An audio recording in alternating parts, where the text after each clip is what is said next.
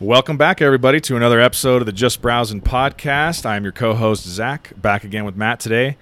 And we're here to bring you another, the latest installment in the movie flashback series. So those of you who have been listening for a long time will know that we've gone through some movie flashback episodes. And then what we're doing here recently is doing like the movie flashback part twos. Yeah, like the 2.0, which is basically...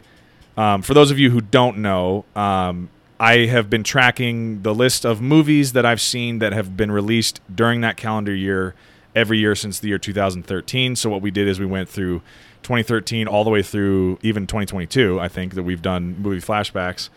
And then what we have done since then is gone back. What Zach has done.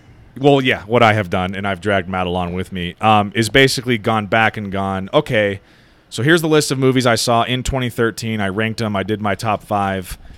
Now, how many more movies that were released in 2013 have I seen in the intervening years? Let me add those to the list. I'll rank them, see if my top fives change. And it's kind of an interesting experiment to see, like, does my top five stay the same? Now that I've seen a bunch more movies since then, has it changed dramatically? Maybe I, have a completely different top five, or maybe my favorite movie of the year has now changed for something that I've seen in the intervening years. It's just kind of an interesting look back. So that's what this is. This is the year 2015. So if you're tuning into this and you want to hear the original movie flashback for 2015 and the original top five, go back and take a look at that episode. I want to say we posted that late last year at some point. I think it's like in October or November. I'd have to look it up. Probably 2021. I think it was actually late last year. I want to say I was looking at it the other day. It was like late last year, I think. I can't, for a 2015 flashback? Yeah. No, it's got to be. Let's double check right now. 2021. I'll look too. And for anyone listening, obviously you have our stream on whatever podcast streaming service you're choosing to listen to this on. So let me go. And if you don't listen to us, then what are you doing? The Peaky fucking Blinders. We have to look at the flashback, remember? Because that's what these are. I thought you were talking about the original 2015 episode. Oh, not the... Oh, okay. That's what I thought you were talking about, because there's no point for them to go back to the 2014 flashback. I understand what you're saying now. What I was thinking of, the 2014 flashback was in October of 22. That's what I was referring to. You're talking about the original 2015 So if you go back to the 2014 one, that will have no help on this episode whatsoever. So go back to the original 2015 one. I'm sorry. I misunderstood what you were saying. You're right. That was probably back in 2021. That'll help much better instead of being like, well, none of the same fucking movies are on these lists. Right. I just wasted my time. So obviously you can go back, listen to that entire episode. The original list of movies was 51 movies long. I won't go back through all of those movies. We'll just go over the movies that I have added to the list that I have seen since then that were 2015 releases, and then we'll go over if there's been any changes to the top five. And I also have a couple movies that I wanted to shout out as like some underrated movies from that year that I think are really good that didn't make top five. So yeah, do you have any thoughts before we dive into this?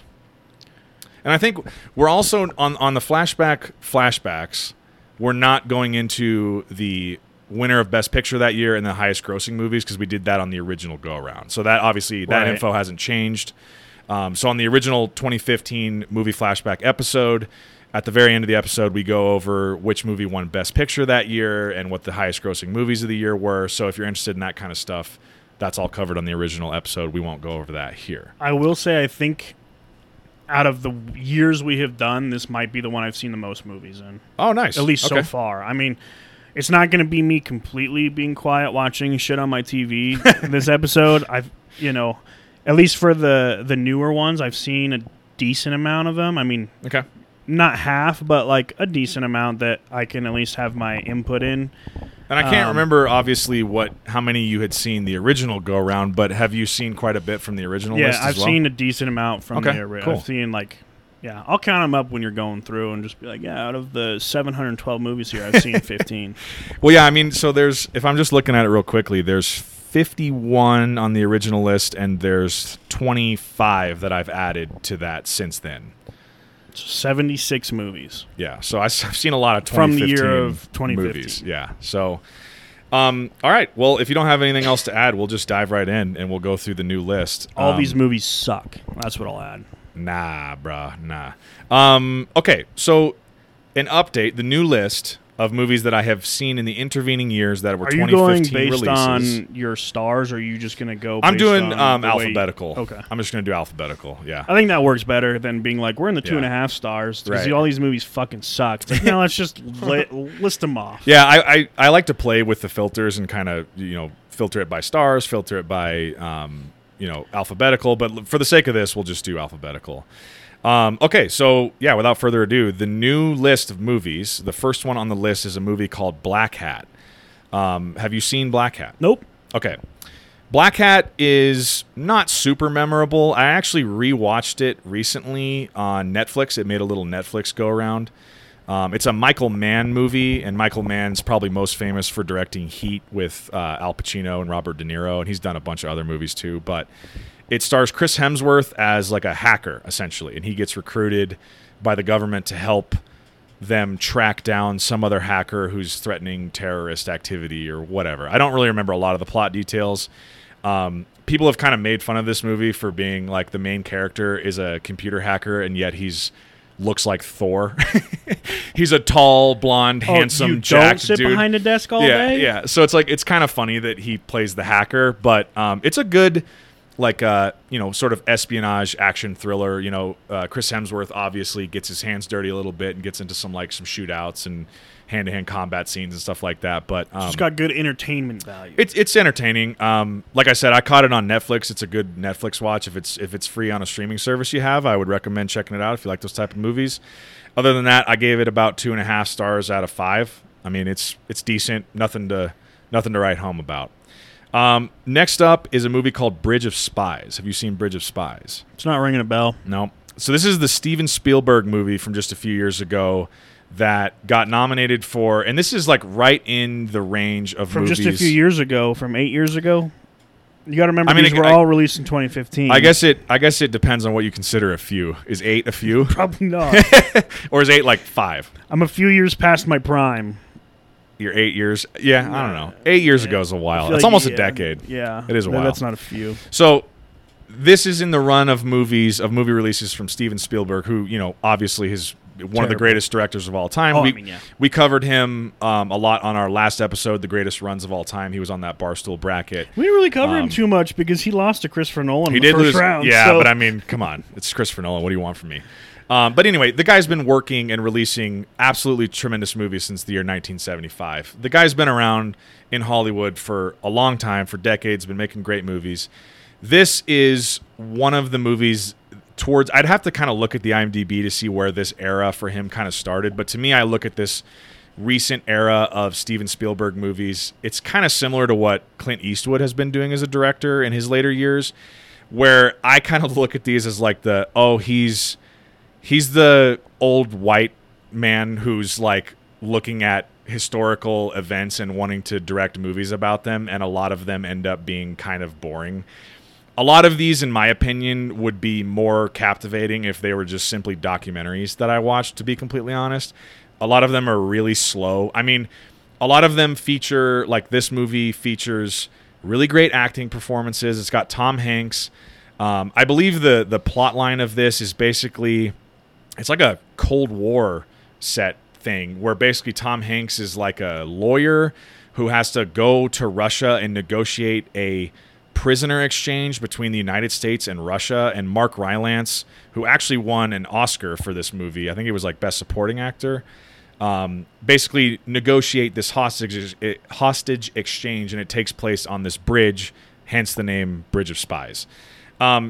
I gave it 3 out of 5. It's pretty watchable. It's a Steven Spielberg movie. I mean, most Steven Spielberg movies, whether they're, super exciting like Saving Private Ryan and it's a war movie, or it's something more political in nature like this, they're all very watchable. I just think it's a little slow. There's a lot of Steven Spielberg's recent movies and Clint Eastwood's recent movies have left me with that impression of just like, this is really slow. I would make the comparison of like, have you ever heard people talk about like dad fiction? like books written by Dan Brown or John Grisham, or like every dad who reads those type of books. You know what I mean? They're like spy novels or like lawyer novels, shit like that. This is kind of like New Balances of the book world. Yeah, basically. And not to say there's not good entries in those type of books. I'm sure those type of books are really interesting. It's just like dads are like the demographic for that. Like that's what they're marketed towards, right? They're not going to read a newer genre of book. They're stuck in this like we need more of these. It's like, ooh, a spy thriller set in World War II. I'm all over that. It's like that's it's like my grandpa, you know, every time I went over to their house, it was westerns were on the TV. Yeah, and it's like we change it to, you know, you change it to Straight Outta Compton, and he's like, yeah, he's out. The fuck is this? And you're like, I mean, do I got to go back to a western? And all of a sudden, it's a Clint Eastwood western movie. He's like, oh, Pale Rider, and fire it up, let's go. Like, I just wanted to watch. It's the same thing. It's the same thing. Like the demographic for western movies is the same thing for these sorts of Steven Spielberg movies. But anyway, Bridge of Spies. If you like Steven Spielberg, if you're interested in like war history and political thrillers and stuff like that, it's a pretty good watch. But like I said, it's just kind of slow. It's a lot of people in rooms talking. So if you're not into that sort of thing, then I would say probably skip it. So moving on to the next one, a movie called Burnt. Have you ever seen Burnt? Nope. This is a pretty unmemorable Bradley Cooper movie where he plays a chef. That's basically all I remember about it. I've seen it one time, and it was pretty below average. The movie Chef. Is that the one when he goes out and he goes, which one was made you cry? Is like she was crying, and he goes out and just folds up the tablecloth with all the food and is like, you can go eat somewhere else. I don't remember. I barely remember this movie. I've seen like half of it then, if that was it, just on like YouTube clips, because I love watching like parts of movies where it's just like people shitting on other people and like making them feel really bad. I don't know why, but... It's honestly, all I have in my head is just Bradley Cooper looking handsome in a chef outfit and cooking food and like yelling at people in a kitchen. I don't really know what the movie's about. I have to look up the plot. Have you seen, I think it is called Chef or something with... Yeah. With Jon Favreau. Well, what I was going to say... I love that movie. If you're wanting to watch a chef or a cooking-centric movie, I highly recommend Chef from, I believe, 2014, the year prior to this. I believe so. Far better than Burnt, I think it's in my opinion. It's a Netflix original, right? I don't think it's a Netflix original, but it has been making runs on Netflix and stuff. Dude, I watched that because I was like really interested in it, and I'm like, this is a fucking great movie. I thought it was going to be like a really bad like downturn, like it's a very happy movie. Everything was going so good, and I'm like, dude, there's going to be something that just pisses me off. Yeah, something's going to happen, and I'm like, all right, it's a real vibe movie. We could finally like finish a movie and just like end on a good positive note. If you want to just put on a movie that's really watchable. It's a fun vibe. Not hard to follow. Chef. Yeah, not hard to follow. It's just like hit a popular chef. And I talked about it on the 2014 flashback episode, but it's just Jon Favreau playing a chef who he's at a fancy restaurant. He gets upset with the owner, disagrees, quits, opens up a food truck, and bonds with his kid over cooking fucking Cuban sandwiches out of a food truck. It's great. It's fantastic. Yep. Also, don't watch it if you're hungry because you're going to be starving. God. I watched it like 3 in the morning and I was all like, all of the food that he cooks in that movie looks so great. Anyway, Burnt, not nearly as good. I gave it 2.5 out of 5. Now I'm really hungry. Yeah, me too. I'm very hungry. Next up is Concussion. And this is the Will Smith NFL CTE scandal dramatization movie that came out this year. Have you seen Concussion? Oh, yeah. Yeah. Do you like it? As far as a movie goes, I thought it was a good. It's kind of like a documentary in a way. Yeah, sort of similar to Bridge of Spies, where like you could watch a documentary of that and get the same info. But I didn't realize what was going on in the NFL. Like when we're growing up, we just watch the sports. We don't give a shit. Oh, they got hurt. Hopefully, they come back. Oh, you got a concussion. Like you'll be back. Like whatever. We didn't. When we were playing, we didn't grasp the severity of certain things and the long-term repercussions of it, especially from players playing in the 70s, 80s, and early 90s. Oh, yeah. And we didn't understand the business side maybe of the NFL. We understood the contract side of like he wants to make more money, that's why he left. But we didn't understand they just jack you up on pain meds and get you back out there no matter what your injury was because you're a product to them. Right. They're selling a product. You're a product, but you're also their employee, and you got to do what they want you to do. I mean, at the end of the day, they can fire you, and that's it, right? But this really brought into light, like, head injuries. And it brought into light head injuries in the NFL, but this movie, and I can't remember the actual doctor's name because he's from Africa. Yeah. And I don't want to butcher it. Yeah, Will Smith does an accent the whole time. I know that much. That whole controversy, like, that dude had death threats on him. And it was huge. It got hairy for him for a while. But that also brought to light CTE, and now it's brought to light, like, in the NHL, they have concussion protocols. His name was Dr. Bennett Omalu. That's how you're supposed to say it, I think. Yeah. So Dr. Bennett, I mean, he brought to light an issue that exists in all professional sports. They're finding CTE in soccer players from a lot of headers or, head-on-head collisions, going for a header, boxers, UFC MMA fighters, hockey players. I don't know if there's been a case in CTE in a basketball player. I'm sure there is. But it's just repeated head trauma. And, like, that movie did a lot more than just be, like, a blockbuster thriller, right? It like, brought to light an issue that really... you realized that the sporting world was, like, there's no issue. Like, concussions don't play an issue in anything. And, like, you didn't realize that these players were – I don't know if crazy is the right word, but something in their brain triggered this, like, mentally ill – yeah. Like, well, because there was – what that movie covered was a lot of examples of – and I don't know if a lot is the right term, but several examples of former NFL players who had suffered from concussions, multiple concussions throughout their career, committed suicide because of – depression, bipolar, mental health issues. Things they didn't go through before this right. And, CTE set in. And this doctor, it's basically the story of him discovering CTE and the actual physical causes that were leading to these effects of right. these guys, committing suicide and having these depression right, because it was like a rain, like you had everything you wanted. You had a 15-year NFL right. career. You got money. Right. You have a wife. You have kids. Like, and then all of a sudden, like, you just get really angry, like develop right. bad anger problems, yeah, exactly. and you can't control yeah. it. Or I think one of the examples was, I think he was a running back. I can't remember off the top of my head, but he was, and then he was a wealthy businessman. Man working for the NFL, like working for he was like a league commissioner, a top person, and then they show him kill himself while he was like laying in bed, but it wasn't like he wasn't suicidal. It was this, and they couldn't figure out why. He had right, everything right. he wanted in life. From outside, you're like, well, I don't understand. And, yeah. and never gave off like any sort of, and then they do the CT scan, or not the CT scans, but they do the autopsy and dissect the brains, and they find the same exact problem in all of these ex-NFL players. And there's like a physical thing they can diagnose that said, right. oh, this led to but you can only diagnose it after actions. Death, of course. Right.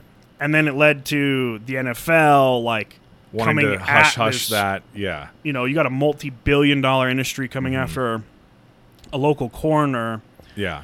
And then fans are coming after him, and right. it's like... Because it's like threatening their the sport, NFL, their right? product, yeah. and so it, I mean, this is all based on a true story. So it was yeah. one of those like movies where I think this really I don't remember it exactly because I think there was some discussion of the whole CTE thing prior to this movie coming out, but in my memory, this movie coming out really sparked the debate, and it started getting talked about on major sports media platforms and stuff like that. It really became a national discussion. I think because I think he testified in front of Congress. When he found the actual doctor and everything, and like in front of the NFL board, and yeah. But I think, like you said, it was more hush hush. Like they, like unless you were paying attention to that, you wouldn't know about it. Really. I mean, think of like the NFL, right? It's the biggest sport in the U.S.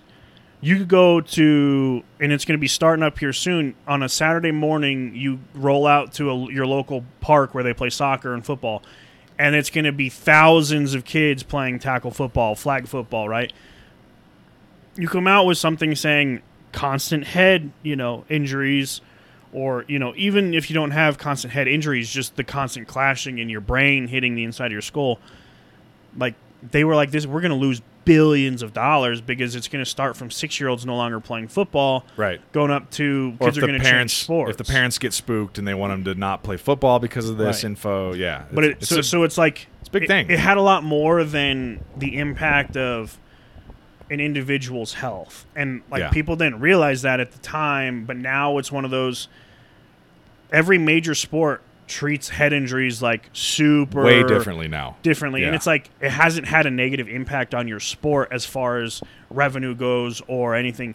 What it's done is it's showing you care more about your, I don't want to say this because it's going to sound really bad, but you care more about your assets and your workers than you did before. Because like I said, at the end of the day, they were just workers, right? Like you get a concussion, they didn't care. They need you on the field because you're making them money. Right. So they didn't care. Like, move on to the next guy then if you can't do this no more. Like, that's kind of the, it's like a factory. Yeah. You show up to work, you do as you're fucking told.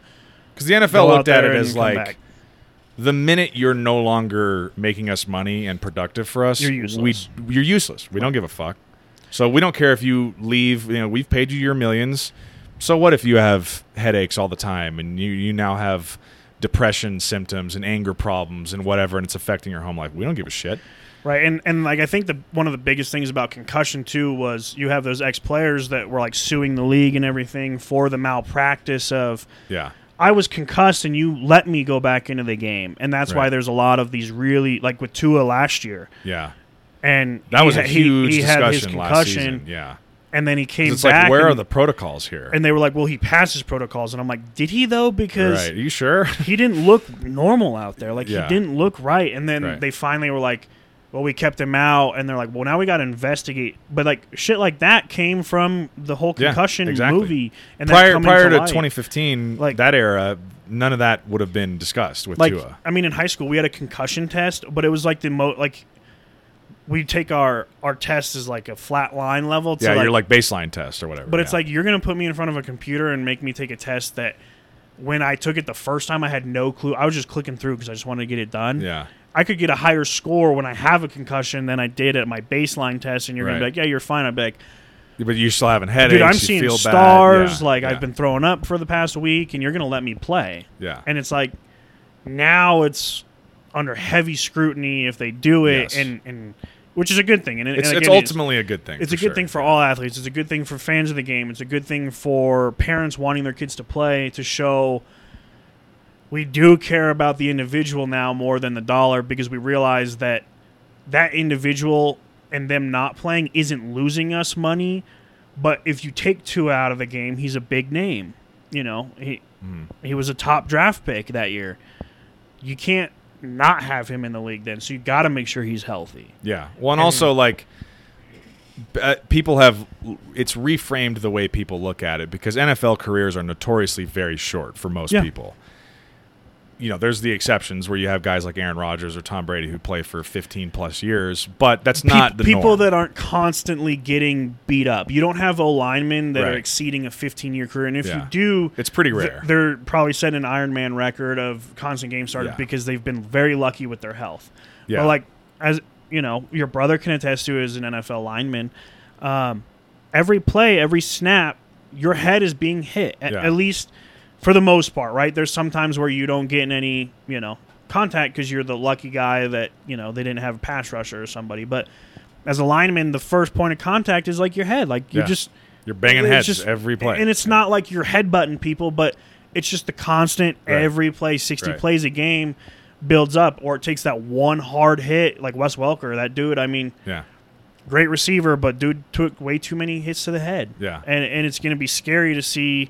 He could develop CTE. He could already have it, or he could just or his maybe body's like, like we didn't, we got fucked up, but like we moved on. Yeah, what I was gonna say is like this reframed the way people view, because what I was saying is the NFL careers are so short compared to a player's lifespan. Right now, people are thinking more of like, yeah, he may be fine right now. He may have passed concussion protocols now or whatever, but we need to start really looking at. Is it safe or is it smart for this guy to come back and continue to put himself at risk for further concussions if he's 24 years old? What's going to, we want him to be lucid and coherent at 45 and at 60, like later. And he's got a lot of years ahead of him. We don't want to like just send his body into this meat grinding machine and spit him out the other end. They do want to do it, but they're finally at a point where there's been enough public pressure and pressure back from the players to be like, yeah, we need to start looking at this like what's best for this person's long-term health and safety rather than what's good for the bottom dollar right now this season. I think they need to look at it after like the whole Tua incident because, again, it all goes back to this concussion move. Like you said, this thing really brought to life. Like this was probably the most impactful movie as far as a real-world, like real-life impact of a movie going forward. You know, it's one of those – Tua came back after a week, and everyone's like, did you not see him on the ground? Like, that's not a week's recovery. Yeah. Like, that, like, hey, I get it. He got a really bad concussion. So why don't we just take our time with him recovering? Yeah. Be overly cautious. You know, if he sits out 6 weeks, he sits out 6 weeks. We got to make sure he is healthy. Yeah. So that he can go out and play his best, one, because that's going to be better for our team, but two, because if we put him in a spot as the trainers, their doctors, you know, the NFL, he could come back and sue us, and that's going to cost us more money than it would be to just replace him as a quarterback because he goes, I got to retire from concussions because they're too bad. I mean, in the NHL, you had Sidney Crosby, who's arguably one of the greatest players ever. Dude sat out like a year and a half because of concussions. He had such bad concussion issues that they're like, his career's over. Yeah.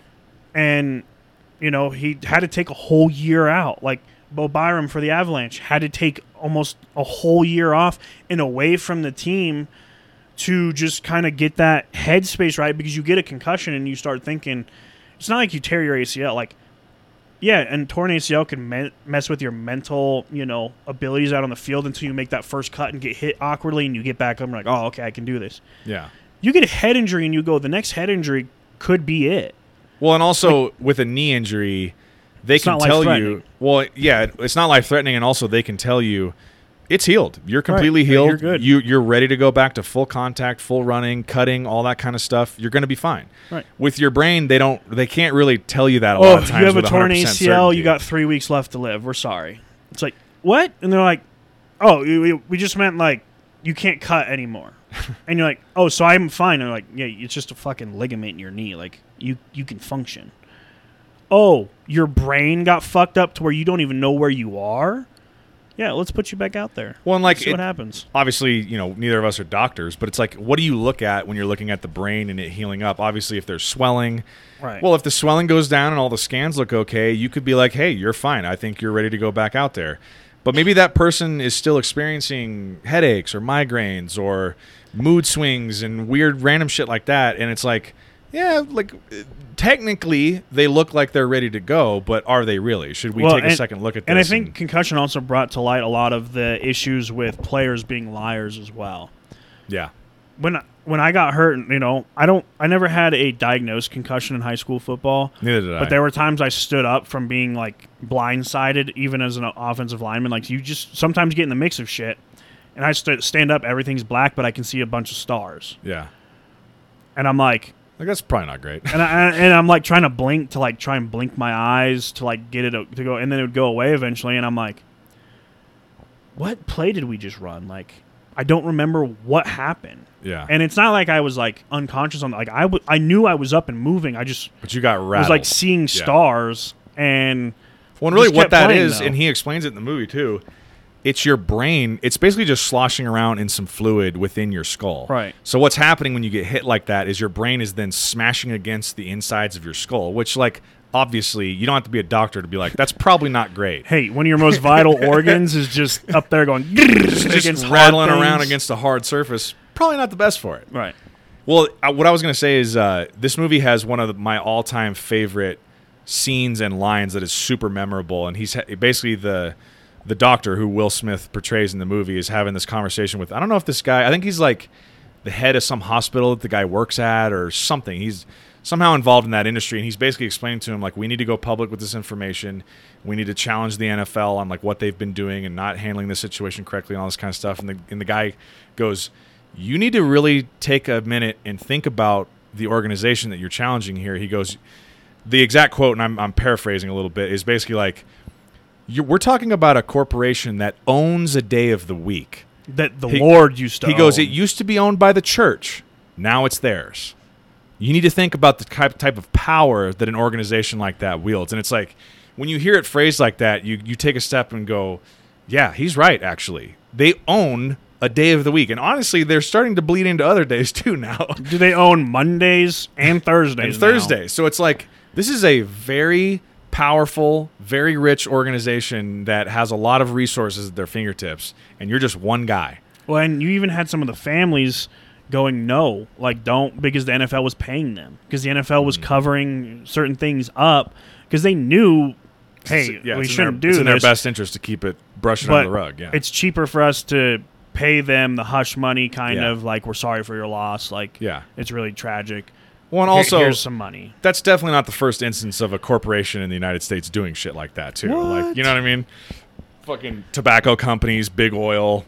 This is an age-old story. Right. As long as corporations have existed, they've been doing shit like this. As long as they can still make their money without, like, being forced to do things completely different, they're going to be like, here's some money, just be quiet and disappear. Right. Or if you're not going to be quiet, you're just going to disappear. There's literally, like, the insurance people who work for these types of corporations, like, say it's an auto manufacturer.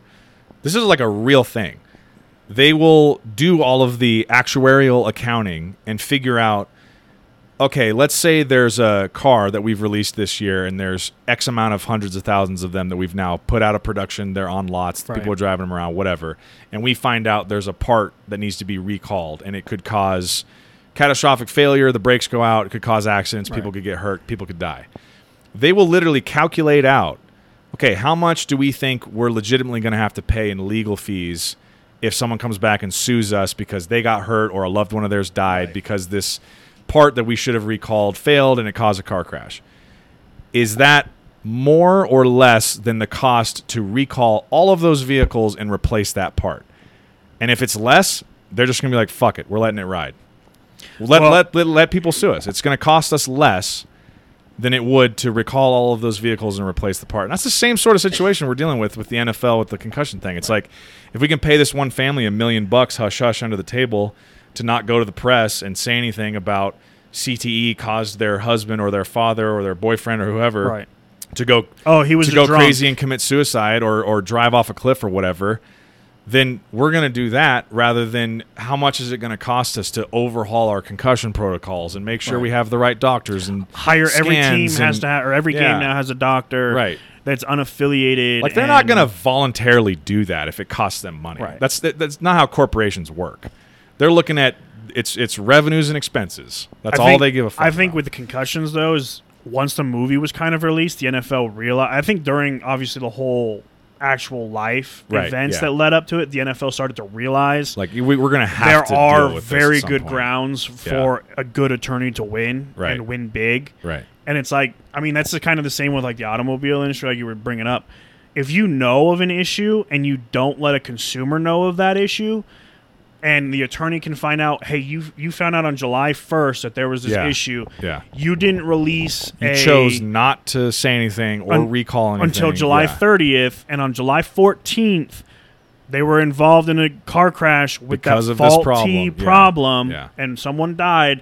That if an attorney can find out that, then that car company is going to be going, we miscalculated how much we're going to owe, because they found out the information that we didn't disclose in a timely manner, and it resulted in a death. Yeah. And then it's like, it's a big deal. Fuck. Yeah. Maybe we should just issue the recall. Right. So anyway, long tangent there, but Concussion's a solid movie. I gave it 3.5 stars. I think long tangent for a good cause, though, because it's probably, like I said, it's a movie that has a lot of real-world implications, for sure. I was looking it up because I couldn't remember if Will Smith got an Academy Award nomination for that, but he just got a Golden Globe nomination. Because then I think Oscar they offered that doctor to be the head of, like, the NFL thing, and he turned it down and, like, moved to California to be, like, the L.A. Or, like, an L.A. County coroner or something like that. Oh, interesting. Because I think they offered him. He's like, fuck you guys. Yeah, he's like, no thanks, after fucking threatening me for all this time and making my life impossible. Threatening my family, having your fucking millions of goons around the country threatening me. I'm good. The next movie up on the list is a movie called Daddy's Home, and a much less serious topic and or a subject for the plot of this movie. This is the Will Ferrell and Mark Wahlberg sort of buddy comedy, basically about Will Ferrell being a stepdad and a husband to this woman with her couple of kids, and the ex-husband and actual biological father of these two kids shows up, and he's like a badass biker. Basically this like badass biker dude, super, you know, handy, knows how to fix things, everything that Will Ferrell's character is not. Right. And then hijinks ensue, obviously, and he has to learn how to get along with this guy, and you know, his fatherhood is being challenged and his manlyhood is being challenged, and it's obviously it's funny the way the movie's casted, because you got Mark Wahlberg, who's this super jacked like action movie star, going opposite of Will Ferrell, who's a very good comedic actor, but going against Will Ferrell, who's this kind of like, you know, kind of sloppy, out of shape comedic guy. That's all he's been his whole life. He's not starring in Transformers movies. So the two of them playing off each other is pretty entertaining. Do you like Daddy's Home? Yeah, it's kind of like a cheesy comedy, but it's one of those. This is one of those The Other Guys type. Yeah, comedies. Yeah, exactly. The two of them together just have that really good dynamic. They have good chemistry. It's like The Rock and Kevin Hart. They've got a good dynamic, the two of them together. Yeah, that they could make a movie, and you're like, that was really dumb, but I was laughing the majority of the time. Yeah. It entertained me. It was really stupid, but it entertained me. This one's funny, and then the second one, you bring in even more muscle and stupidity into it. Well, I was going to ask, have you seen number two? Yeah, I have not seen it. Is it good? They take it another generation. They bring in... Isn't it John Cena? John Cena comes in as... Oh, no, the dads come in. Their dads John Cena is in there, but then they bring in Mel Gibson. Mel Gibson is Mark Wahlberg's dad, right? And then John Lithgow or something, right? Is Will Ferrell's dad. So you got a comedian again with the dude that played in The Patriot and was William Wallace. Right. And you're like... Holy shit, the grandpas are even further away from, you know. That's funny. I remember seeing the trailers for it, but I never did watch number two. Again, it's not like one of those things I'm like, dude, you're missing out. It's right. Like, it's if fine. You want to watch, throw it on in the background. Like, you'll probably hear some funny things or see some funny things, but it's not like to die for. But it's entertaining. Fair. I gave that one three out of 5. I thought it's pretty solid. Next up is a movie just called Dope. I honestly don't really remember a lot about what this movie is about, and I don't really remember a lot of who's in it. There's not a lot of big stars, I don't think, from what I remember. It's kind of like an LA set, sort of like kind of trendy story about like some friends, I don't know, having to learn how to do stuff. I honestly don't remember anything about Dope. I gave it 3 out of 5. I remember it being pretty watchable, but not very memorable, clearly, because I don't remember hardly anything about it. So, yeah, that one's out there. Look it up if you want to check that one out. The next up is 50 Shades of Grey. This is the first movie in the 50 Shades trilogy that I was unfortunately forced to sit down and watch in exchange for having my lovely wife, Taya, watch all of the Star Wars movies. I gave this 2 out of 5. These movies are just not good, and that's all I have to say about them, really. I had to watch all of them. They don't get better. This is number one, and they certainly don't get better. Bro, when those books were released, it was a real phenomenon. It was a thing in this country for a while, and it was like one of those things. Is like, you don't need to read it, and they're like, I have to read it though. All the women are reading it. It's like, but do you need to read it? And then they're like, the movie came out, we need to watch it. And then you start watching the movie, and you're like, what the fuck am I watching? I have lots of thoughts on the matter. We don't have to go into it now. I think I've talked about this maybe on our movie trilogies podcast or something. I don't think it was the movie franchise one, but I know we talked about it before because I was forced to watch it as well, and I sat there and watched the whole thing, and I was just like, what? Like, what am... Like, huh? Well, I think, and I'll get into it real quickly. I think I brought this up the last time we talked about it. This is what I told Taya. I was like, listen... Bondage porn exists, right? It's on the internet for free, and it's graphic. It's graphic as you want it to be. It's explicit. The only thing that's what you're missing from this was the actual, like... Yeah, so if that's what you're into, just go on the internet and watch porn. Right. What this is like a mainstream attempt at, like, getting people somewhat interested. It's like people who are, like, kind of curious, but not really willing to just go to Pornhub and watch bondage porn. Right. So instead, they got to throw all this plot in there. Brought to you by Pornhub. Right. and have like a romance story, and like then there's like, you know, they have to add all this dramatic tension about ex-girlfriends or ex-boyfriends, and there's a plot to kill someone. I don't really remember what happens. In reality, the whole story is like, just bondage. And so my thing is, it bugs me when things, especially like movies, won't just commit to being one thing. So this series of movies is simultaneously not a good romance story and not or a good thriller and not a good porn. So it's like not doing either of those things well, so why does it exist is my thing. Like, if you want bondage porn, just go onto the internet and watch bondage porn. It's going to be better than what's in 50 Shades of Grey.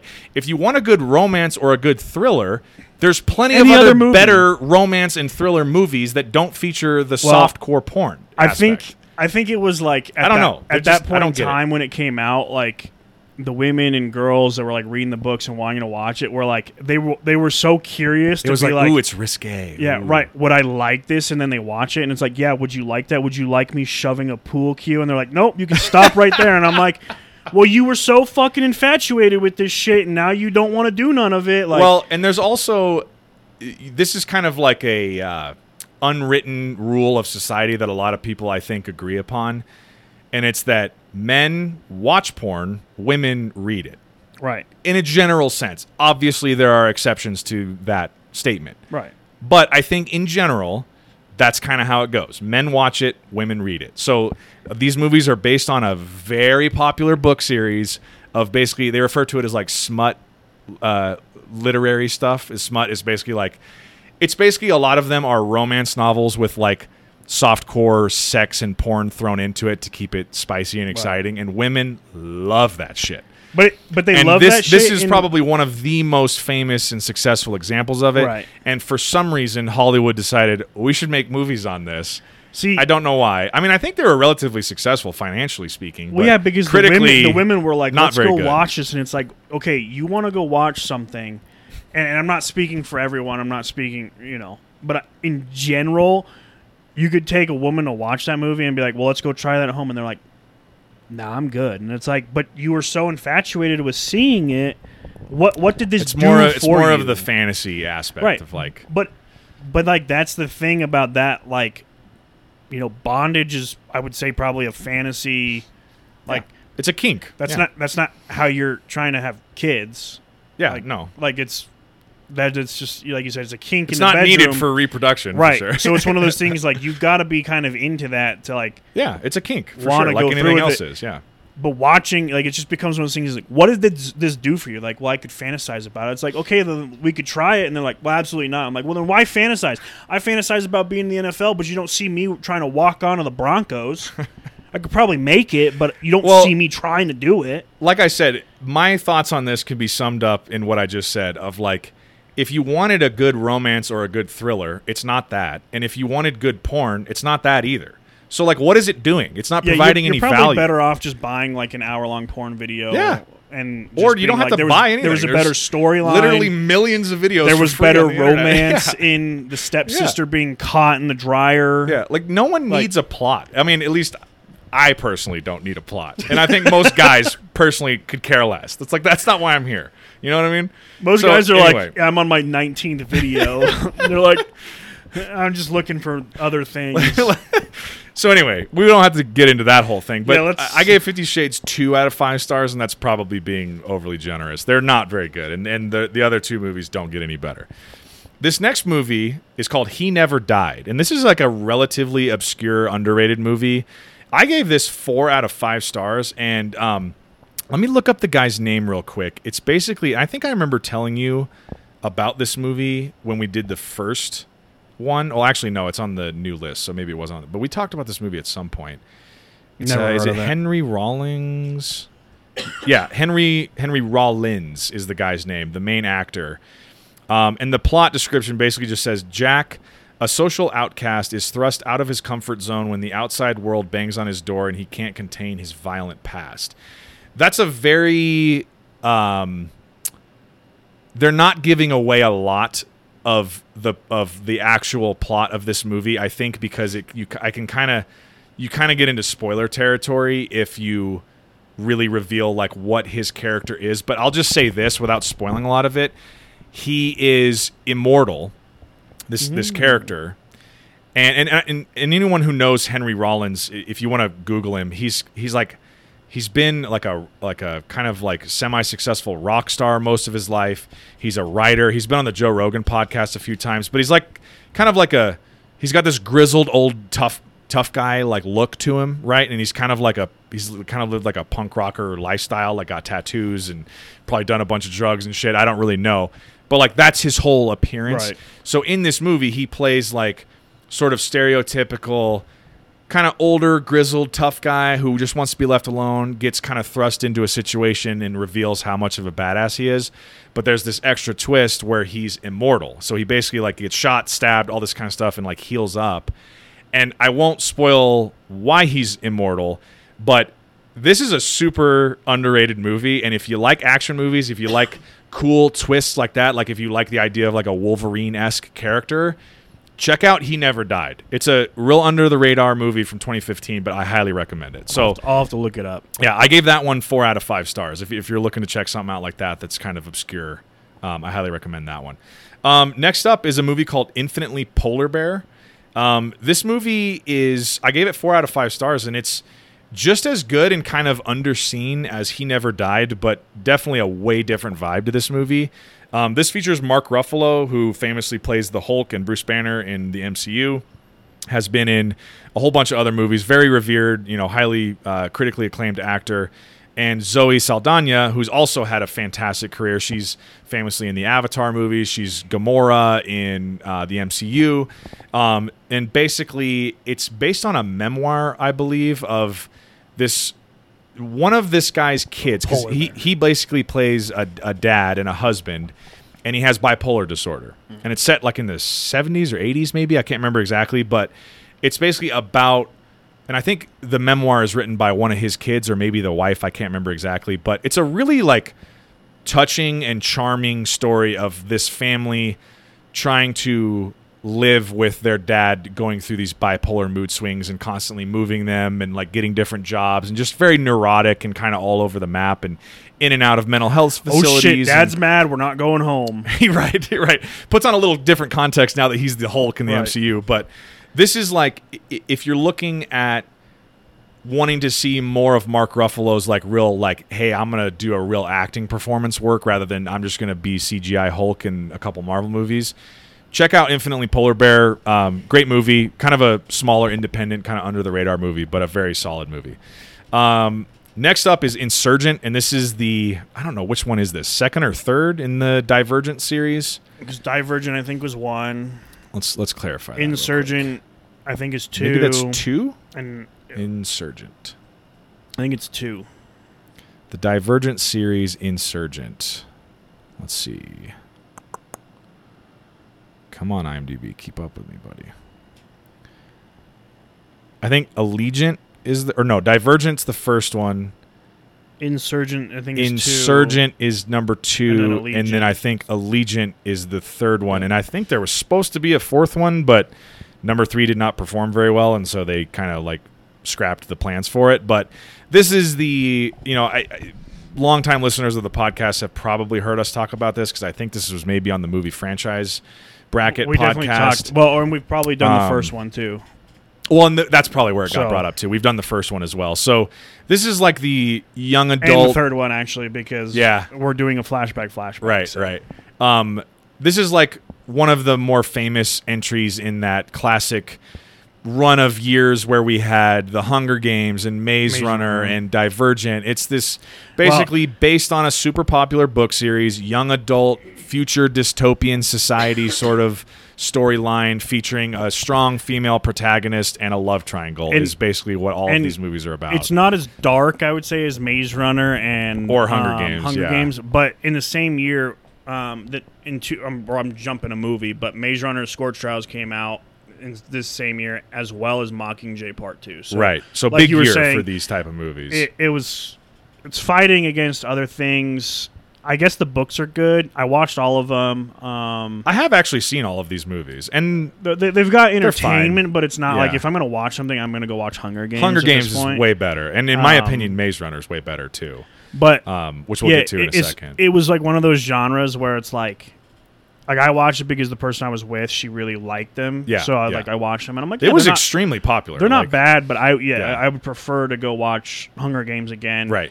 This is a little lighter than, like we said, the Hunger Games and Maze Runner, as far as like, oh shit, what the fuck's going on? This one's kind of like there's more freedom, I guess you could say, in this. Mm-hmm.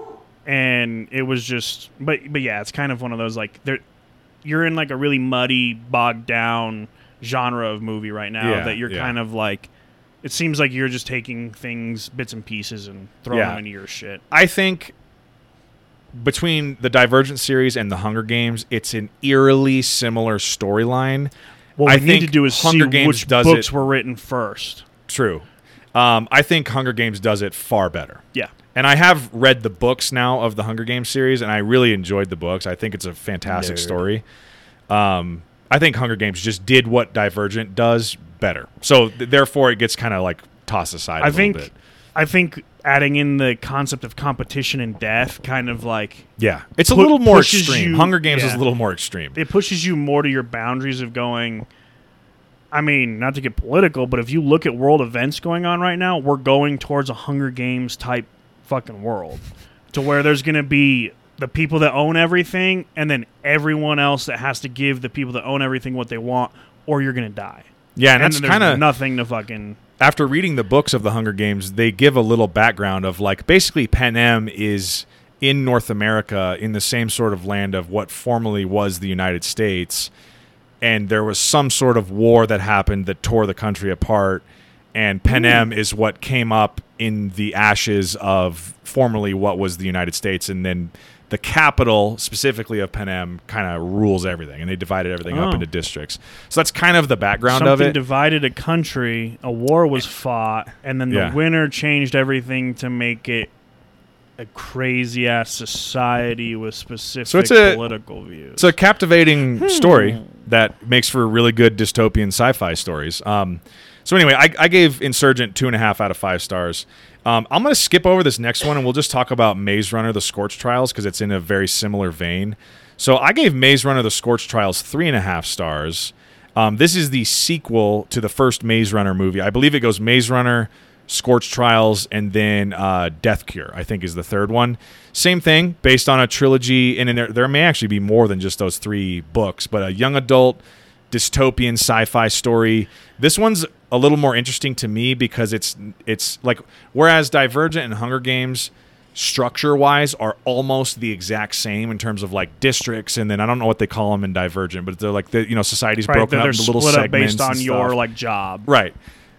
Maze Runner is like, I mean, if this was like the elevator pitch, this is interesting to me. It's like a bunch of kids wake up in an elevator that then opens up in the middle of this random field. They have no memory of what happened to them prior, and they discover that they're in the middle of a giant maze, and there are also creatures in the maze that if they venture into the maze too far, they will kill them. But in the middle, they're safe. In the middle, they're safe in this little meadow, and they have to start a little society and figure out why they're there, and how to escape. This maze is, what's outside of the maze. That's intriguing to me. I like that concept as a story. I've watched all of them. I don't read the books clearly, but I'm still trying to figure out like what the fucking point of the maze. Like, it's good entertainment, right? But then there's like the part of me that I'm like, I think I remember. So you have people putting kids in a maze to try and get them to escape the maze, probably to where they were already before, but then they're also being hunted down by the group that put them in the maze, and they're finding other people that have already escaped the maze and have kind of been like an underground society. And I'm like, none of this makes fucking sense. Is this the kids' way to freedom? Like, you can stay here, get old, die, kill each other. I think from what I remember, and you get more answers in this movie. So, spoiler alert for the Maze Runner trilogy. It was released in 2015. Yeah, if you haven't seen it, and especially for this movie. But from what I remember, having seen all 3 movies, the whole point of them being in the maze. So this world has basically the outside world outside of the maze is like post-apocalyptic dystopian sort of future. where some sort of virus, zombie-like rage virus, has affected the globe and wiped out most people, and the people who are still alive are desperate to find a cure to whatever this disease that ails humanity. So they'll run through a maze where we put creatures in it. So I think the concept of why the kids are in the maze is because something about the blood in the kids who are able to escape from the maze contains what they need genetically to solve the cure for the rage virus, I think, is what the explanation ends up being. So that's why this overarching... It's sort of like in Resident Evil, you know, there's the Umbrella Corporation, and they're always just up to some shit, and there's just this shadowy organization behind the zombie virus and all this kind of stuff. There's one of those types of organizations in Maze Runner, and, like, their whole point of, like, torturing these kids, essentially, is... out of necessity, to get something out of their blood in order to make a cure to, like, solve the problem, basically. But obviously the whole point is, like, you follow this group of kids, they break out of the maze in the first one. So we can't just they got to figure out test to find that out. Well, I guess something about them needing to go through the trials and tribulations of the maze. They're like, we're going to see which ones don't die. I don't know. They kind of, like, hand wave the actual science and the genetics behind it. I'm not a biologist. I don't understand what's going on, but that, I think, was the explanation. To your point of being like, why are they running around? Why are we putting kids in a maze and then chasing them down when they get out? Like, yeah. So if you're looking for an explanation, you had them trapped in a fucking maze, right? And now you're chasing them down because they got out. I'm so confused. To the point of why they have, like, the monsters in the maze that will then kill these kids, you think doesn't really make a lot of sense because it's like you're killing the valuable resource you need. Right. I don't know. I don't get it. I'm not gonna pretend to get too in the weeds there, but. The movie that we did skip over is a movie called Irrational Man. This is just an okay movie. I gave it 3 out of 5 stars when I put it on the list here. It's a Woody Allen movie starring Joaquin Phoenix and Emma Stone. I'm a big fan of Joaquin Phoenix.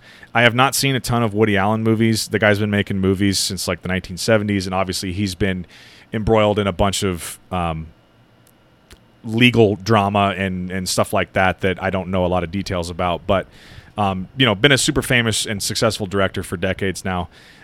Irrational Man is basically, like, about Joaquin Phoenix is, like, a philosophy professor at some sort of small college, and he's going through some sort of, like, an existential crisis. I think he gets involved in some sort of a relationship with Emma Stone and learns something about himself, and then becomes the Joker, basically. Yeah, right. And then becomes the Joker. That's basically all I remember about Irrational Man. It's a perfectly fine movie. I wouldn't, like, give it 2 thumbs up and say rush out and go see it. But yeah, it's fine. So moving on, we obviously talked about Maze Runner: The Scorch Trials. The next one up is a movie called Mississippi Grind, which I actually think you might enjoy this movie, and I think this is a Netflix original. It's got Ryan Reynolds and Ben Mendelsohn, who is a super talented actor who I think should be getting tons of more work.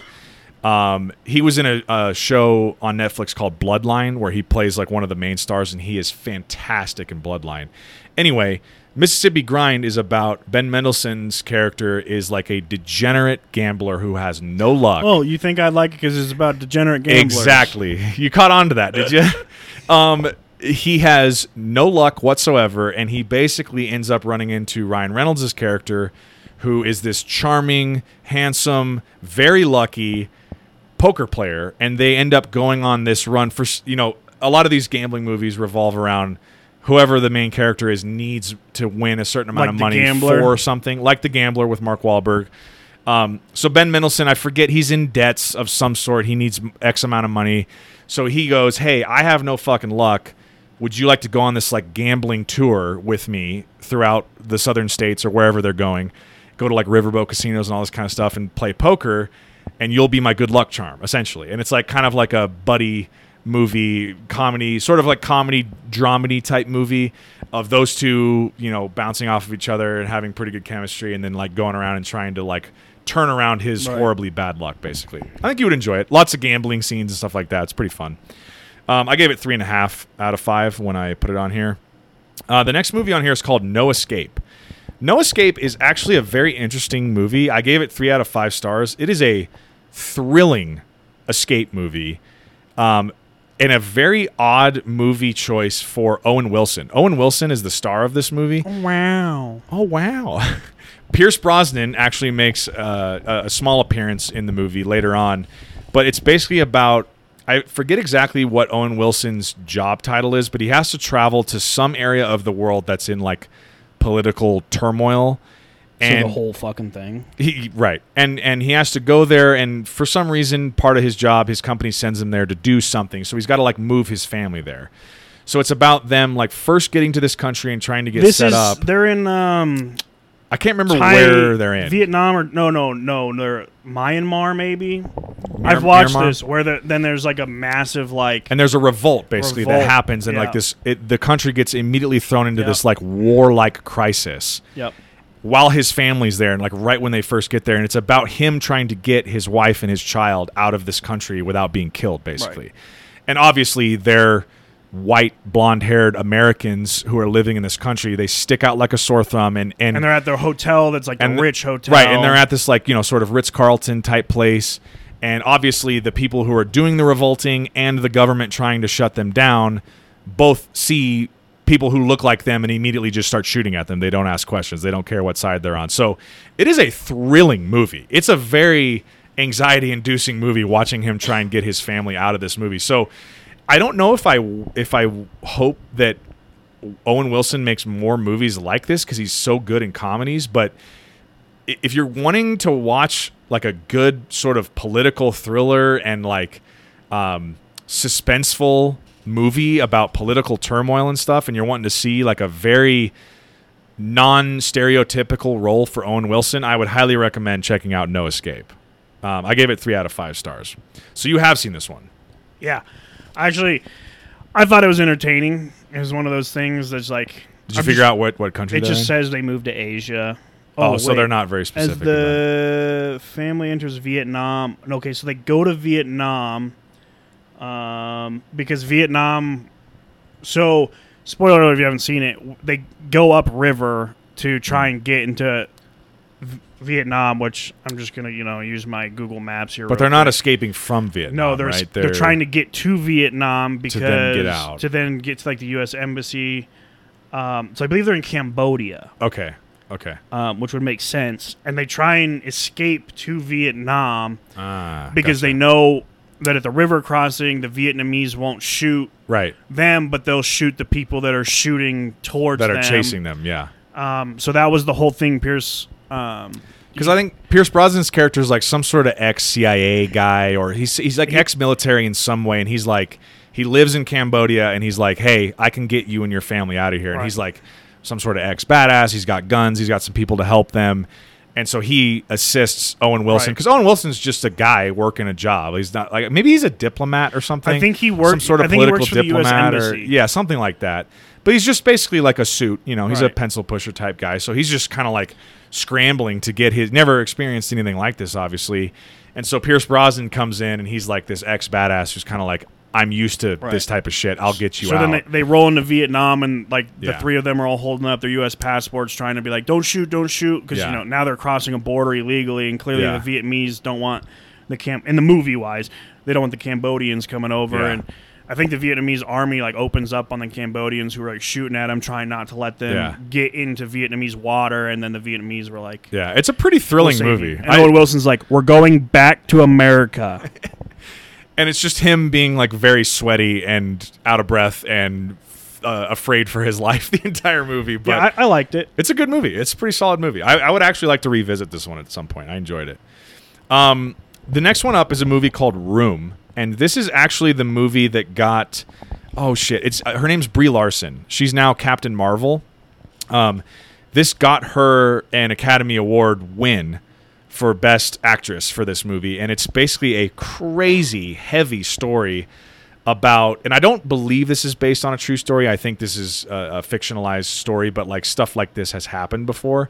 But essentially what happens is when she is a young woman, like a teenager, probably 16, 17, something like that, maybe even younger, she gets abducted by this guy who kidnaps her and basically rapes her. And he keeps her in this like shed out back of his house in like the yard.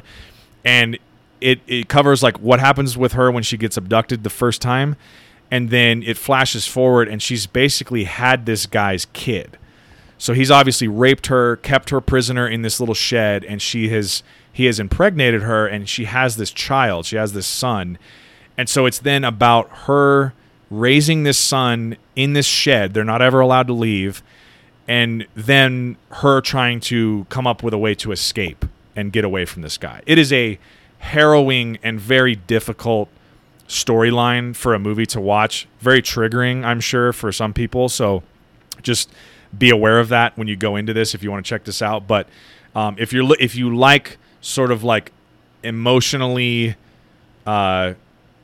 challenging drama type movies with really good acting performances. Watch this one at like noon and then watch it with a comedy afterwards. Yeah, I would fire up a comedy afterwards and lift your spirits a little bit because it is definitely a fucking downer. It's a hard movie to watch, but very good, very well made. Not to say anything about, you know, how good the movie is or anything like that. It's just a heavy subject matter. Next up is a movie called Selfless, and I believe, isn't there like a backslash in the title? Self backslash less. This is kind of a cool, fun sort of sci-fi action movie with Ryan Reynolds where he basically, in this world of the movie, rich people who are old can pay for this procedure where they get their consciousness put into a younger person's body. So it's got Ben Kingsley and Ryan Reynolds, and I think Ryan Reynolds' character dies, and then they use his body for this procedure, I think. I don't remember if he's actually dead or not. But anyway, they do this basically consciousness swap. And so Ben Kingsley's consciousness, because he's an older man, older, rich, successful man, puts his consciousness into Ryan Reynolds' body, who's a much younger, you know, more fit man, as a sort of a means of being like, I want to extend my lifespan and I want to have... It's a chase for immortality. It's a way to just infinitely live. Yeah. Right, right. So sort of a similar concept that the show Altered Carbon on Netflix explores, and that's based on some really popular sci-fi novels. But I've only seen Selfless one time. I enjoyed it. I thought it was pretty watchable. I have not seen it ever since then, and I don't remember a ton about what happens once the actual consciousness swap happens. But obviously, like, you know, it seems great at first, and then something happens that... You know, I think Ryan Reynolds is, you know, he's obviously, it's Ben Kingsley in Ryan Reynolds' body.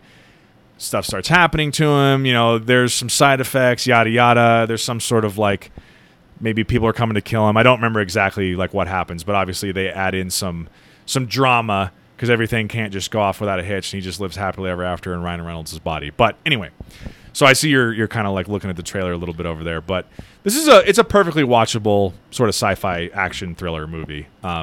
Not much else to say about it, really. I think Ryan Reynolds realized he was dead before, and then he gets his own flashbacks back to his life. Oh, maybe that's what they're showing. Yeah. Because then he started having flashbacks, went to visit his family and finds pictures of him, a wife, and a kid, and goes, and the wife's like crying, like, holy fuck. Like, that's right. That's right. So Ben Kingsley's consciousness in Ryan Reynolds' body starts having flashbacks of the Ryan Reynolds character's former life. Right, like that's right. God. It's like Ryan Reynolds' character's body's like trying to fight back and be like, no. Right. You just brought us back to life, but we're like trying to find our That's way. Right. That's what it was. So yeah, pretty cool sort of concept. I like sci-fi concept movies like that where it makes you confront like what would this be like and what are sort of the moral ramifications I'll never know. I'm too poor. Shit like this happening. Obviously, we don't have the capability of this now, but like if we did, what are the sort of the moral implications of something like that happening? So anyway. I don't know. Too poor. Won't be able to do it.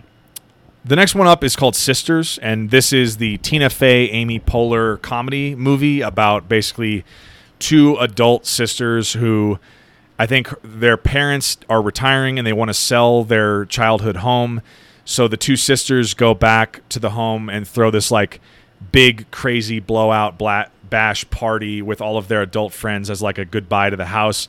And things go horribly wrong throughout the night. And obviously it's sort of like a Project X type situation where all their adult friends get way too drunk and things get too rowdy and they destroy half the house and have to learn about themselves along the way. That's essentially the John Cena drug scene is probably the greatest fucking scene in the movie. I will say this for John Cena, and he's been getting more acting roles here recently. Like he just led that Peace, I think it's called Peacekeeper show where he's the DC character on Max, and that character came from the Suicide Squad movie. So he's getting more and more like opportunities to showcase his acting skills. But dude, he has had some hilarious cameos and small scenes in comedies like this.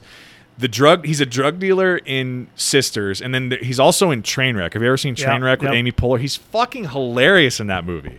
He's got some really good comedic chops. Anyway. I got Plan B. I got Tylenol. I got ibuprofen. I got baby aspirin. I got regular aspirin. I got Tylenol extra strength. Because I got meth, I got cocaine, I got heroin, crack, I got shrooms, meth. I got anything you need. And they're like, wait, you got ibuprofen in there? And he's like, yeah, which one do you need? He's wearing a beanie, and he's got like a wife beater and like these tats all over him and stuff. Pulls out like his big old fanny pack, and he's looking at him like, what are you guys trying to get? And they're all like. Very, very funny scene in that. There's him. They just showed the little cameo of him. But I would say Sisters overall as a movie is kind of underwhelming. I expected a funnier movie from Tina Fey and Amy Poehler, who are like two of the funniest people ever, and they've obviously like hosted award shows a shit ton of time. They've been on SNL. Each of them, like Tina Fey had 30 Rock, which went on for years. Amy Poehler was the star and creator of Parks and Recreation, which is one of my favorite sitcoms of all time. So those two together are hilarious. I just think this movie didn't quite like scratch the itch that I was hoping it was going to scratch. It was funny, don't get me wrong. There are funny moments in it, but it's not like Bridesmaids, for instance. Right, I think Bridesmaids is way funnier. So anyway, I gave it 2 out of 5. Shit in the dress. What's happening? Oh, you're doing it. You're shitting in the street. Shitting in the street. This next movie is actually a documentary. I had to look this up because I totally forgot what this movie was, but it's called Soaked in Bleach. This is actually a very interesting documentary about Kurt Cobain's suicide and the conspiracy around whether or not he was killed. So I've obviously listened to Nirvana, not a ton. I wouldn't consider myself like a giant Nirvana fan. The whole Nirvana wave and popularity was a little bit before our time. But the whole Kurt Cobain suicide is a big moment in music history and pop culture history. And I was going to say, it's like a big societal thing that people are like infatuated with. Infatuating subject. So this movie is about this detective trying to explore the idea of whether or not Kurt Cobain was killed and it was staged as a suicide, or was it an actually true suicide? So it's called Soaked in Bleach. I don't watch a ton of documentaries, but I really enjoyed this documentary. I thought it was pretty good. So if you're interested in Nirvana, if you like documentaries and sort of like, murder mystery type shit, I would check it out. The next movie up on the list is called Spotlight, and I believe Spotlight won Best Picture this year in 2015. It is about the Boston Globe, I believe. Some investigative journalists at the Boston Globe investigating Catholic Church accusations of sexual abuse on behalf of Catholic priests to basically young boys and young children.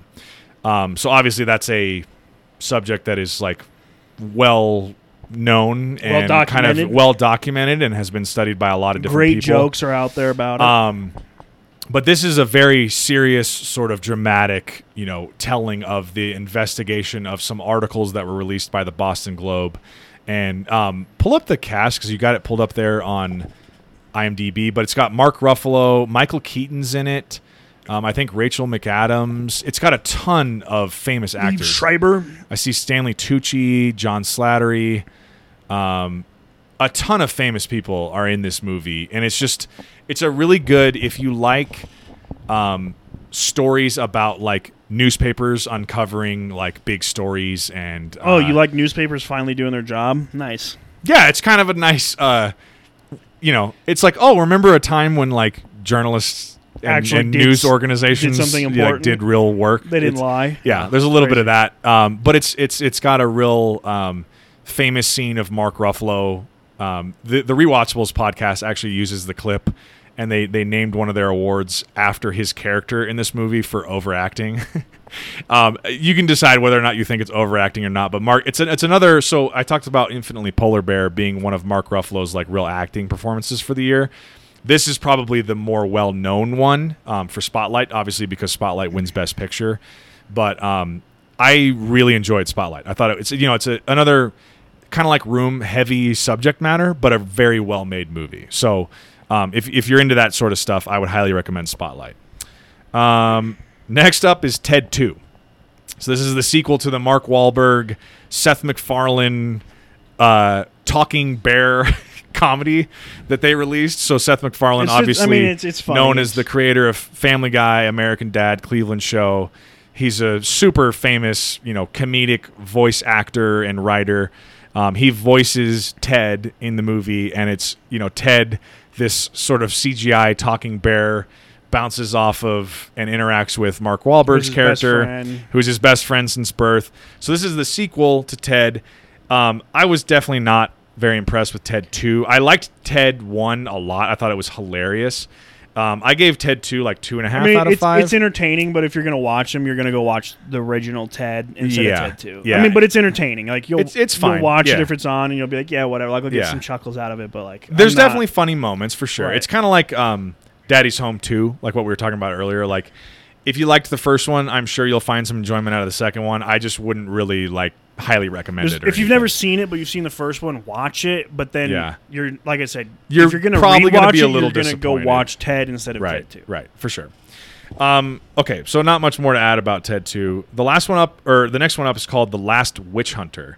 And this is actually a Vin Diesel-led movie, basically about a guy who, like, hundreds, if not thousands of years ago, was a part of this group of, like, Viking warriors who basically tried to kill a witch. And as they kill the witch, this witch basically curses Vin Diesel's character with everlasting life. So he basically can never die. He watches his family and all of his descendants die and continues to live and stays the same age. And so heals up from all his injuries. It's basically like Wolverine. And then it kind of flashes forward to present day, and he's still a witch hunter because in this world there are witches who are up to no good. And he's been around for thousands of years, and he has all this practice killing witches. And so now he's in, like, it's this immortal guy who's in, like, modern day New York City killing witches, basically. It's kind of like I would say it's in the vein of, like, Resident Evil or Underworld. If you like those kind of, like, sort of on the edge of, like, B-grade sort of monster action movie type things, I would recommend this one. I think it's pretty watchable. You got Ingrid in it. Yeah. You know nothing, Jon Snow. She's in this. It's pretty good. It's not like a really great movie. It's got Elijah Wood, who plays Frodo Baggins, in it. And Michael Caine. Yeah, Michael Caine. I would recommend it. I think I gave it, what did I put on here? 3 out of 5. If you like Underworld, if you like Resident Evil, shit like that, I think you'll enjoy The Last Witch Hunter. So it's a non-Fast and Furious Vin Diesel movie, which are very few and far between these days. But Furious 7 did come out this year. It did, yeah. 8 years ago. I can't believe the seventh one was 8 years ago. Dude, can you believe we graduated college 7 years ago? Yeah, we're old, dude. Me especially. Like, fucking get my headstone ready. Holy shit. The next movie up on the list is a movie called The Lazarus Effect. This has... Is it Olivia Wilde is in this? And Mark Duplass. It's basically... Duplessis. It's a very short movie. I think the movie's only like an hour and 15 minutes or an hour and 20 or something like that. But it's basically about these scientists who figure out how to bring people back from the dead. And so Olivia Wilde is one of the scientists, and I think like either the girlfriend or wife of Mark Duplass's character or someone. And she dies, and they decide that they have the capability to bring her back. So they debate for a while on whether they should do it or not. They do it, and she comes back, and surprise, surprise, she's evil as fuck. That's basically my summary. Yeah, let's just not bring people back from the dead. Yeah. Like, the dead people are dead. They're either in hell or they're in heaven. Like, just leave them. They're probably happier there than they were here. So let's just leave them there's dead. A lot of literature and art that has explored, and writings that have explored, the idea of bringing people back from the dead throughout human history, and I think the general consensus is we should probably stay away from it. Imagine like bringing someone back and you're like, nah, we gotta kill them, and then they're like invincible, and you're like, fuck. Like Evil Dead, Pet Cemetery. Yeah, there's a lot of shit out there that's about basically like, this like is not a great idea. Demons are usually people that died, and their like spirits are there, and their spirits are really fucked up and hard to deal with. So like, let's not bring the actual person back. So I gave this one 2 out of 5 stars. It's not really, if you like horror movies, it's not even really that good of a horror movie, to be completely honest. It's fine. If you're really stretched thin and wanting a new horror movie to watch and you haven't seen this one, I would say check it out. But it's real short. I mean, I can say that much. It's like watching a long episode of Game of Thrones or something. But nothing to write home about, really, with The Lazarus Effect. Next one up is a movie called The Visit, and this is actually sort of M. Night Shyamalan's later career resurgence movie. This is a found footage style shot horror movie from M. Night Shyamalan, and it's basically, this is a super intriguing pitch for a movie. I actually enjoyed The Visit. It's shot like found footage style, obviously, like, you know, handheld camera style, sort of Paranormal Activity-esque sort of stuff, or Blair Witch, or whatever, you know, insert whatever you want in there. These two kids, these grandkids, go, their mom like drops them off at their grandparents' house to, or sends them on a trip or whatever to go visit their grandparents because they haven't had a chance to spend time around their grandparents or whatever.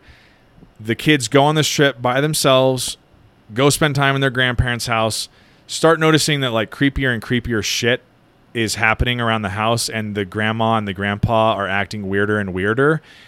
And I won't give away the spoiler, but throughout the movie they have to uncover why this like seemingly supernatural or creepy shit is happening with their grandparents and in the house at night.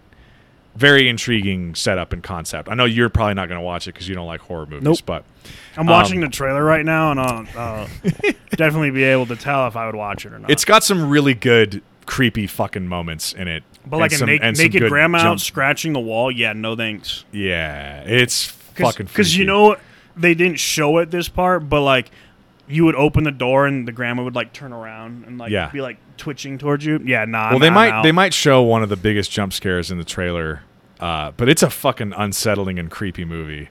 And this kind of jump-started M. Night Shyamalan's career again, because he had been in kind of a big slump. And obviously M. Night Shyamalan's known for The Sixth Sense and Unbreakable and The Village and some like really, really popular suspense and horror movies throughout the last couple of decades. He has since gone on to make like Old and Knock at the Cabin, which actually just came out earlier this year. I like M. Night Shyamalan's movies. M. Night Shyamalan's movies, your mileage may vary with them depending on what the twist ends up being. A lot of them are centered around a twist. Ooh, yeah, that's one of the scariest parts in that movie. So if you like the twist, the movie's really good. If you don't think the twist is as compelling, then a lot of times that affects your feeling of the overall movie itself. But yeah, I liked The Visit. I thought it was pretty solid. Imagine being at your grandparents' house and you're like, Mom, Grandma and Grandpa are off the rails. They're fucking demons. You need to come back and save us because they're going to kill us. And your mom's like, no, I'm on a cruise. Like, fucking die. Like, fucking die. Like, oh. It's a good concept for a movie. I like it. Next up is a movie called The Wolf Pack. And this is actually another documentary. I threw a couple documentaries on here. I watched this movie when I was in college, and it was very weird, but also really interesting at the same time. And it's basically a true story about, this family, and it's a bunch of brothers, I think. There's like 5 or 6 of them. And their dad basically, due to some sort of weird like mental thing he's got going on, or maybe it's a religious motivation, he basically like won't let his family leave their apartment. And I think they live in like New York or something. So consequently, these kids grow up never leaving their house. They're not allowed to leave. Only the dad will leave, and he goes out and like brings food back and works a job or does whatever. But the mom and the sons are all confined to the house. And what these kids do is they basically, in order to connect with the world, they watch movies all the time and then reenact the movies in their apartment. So they'll like get props, they dress up in like wardrobe and costume and all this kind of stuff and reenact the movies. And this documentary is kind of the story about this weird idiosyncratic family and this dad who basically like kind of imprisons his family in their apartment. It's a very, very strange story, but good documentary. So yeah. Pretty odd story. I see you're watching the trailer over there, but like right there, they're reenacting Reservoir Dogs, and like, you know, they're dressed up as Batman doing. So like throughout the whole time, like, where is she? Yeah, they actually had Bane and Batman fighting. So you know, it's like it's a weird kind of study of how this family is able to like, you know, learn things about the world and go to school and interact with each other, and obviously they're very socially awkward because they have no friends other than themselves and.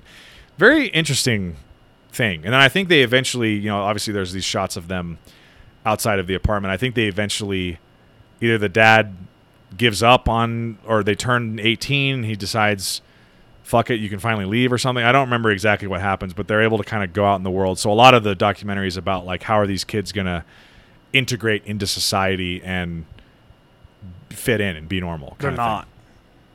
You got to think. They're not. They're going to be pretty weird. If all you were ever allowed to do was be in your house with your brother, and all you guys did was just watch movies and reenact movies, bro, you'd probably be pretty weird. I know that this isn't a stereotype, but, like, my cousins were homeschooled, mm-hmm. and they're socially awkward, and they were homeschooled. But I mean, they had, like, freedom to go do other things, but it's like, but you take away.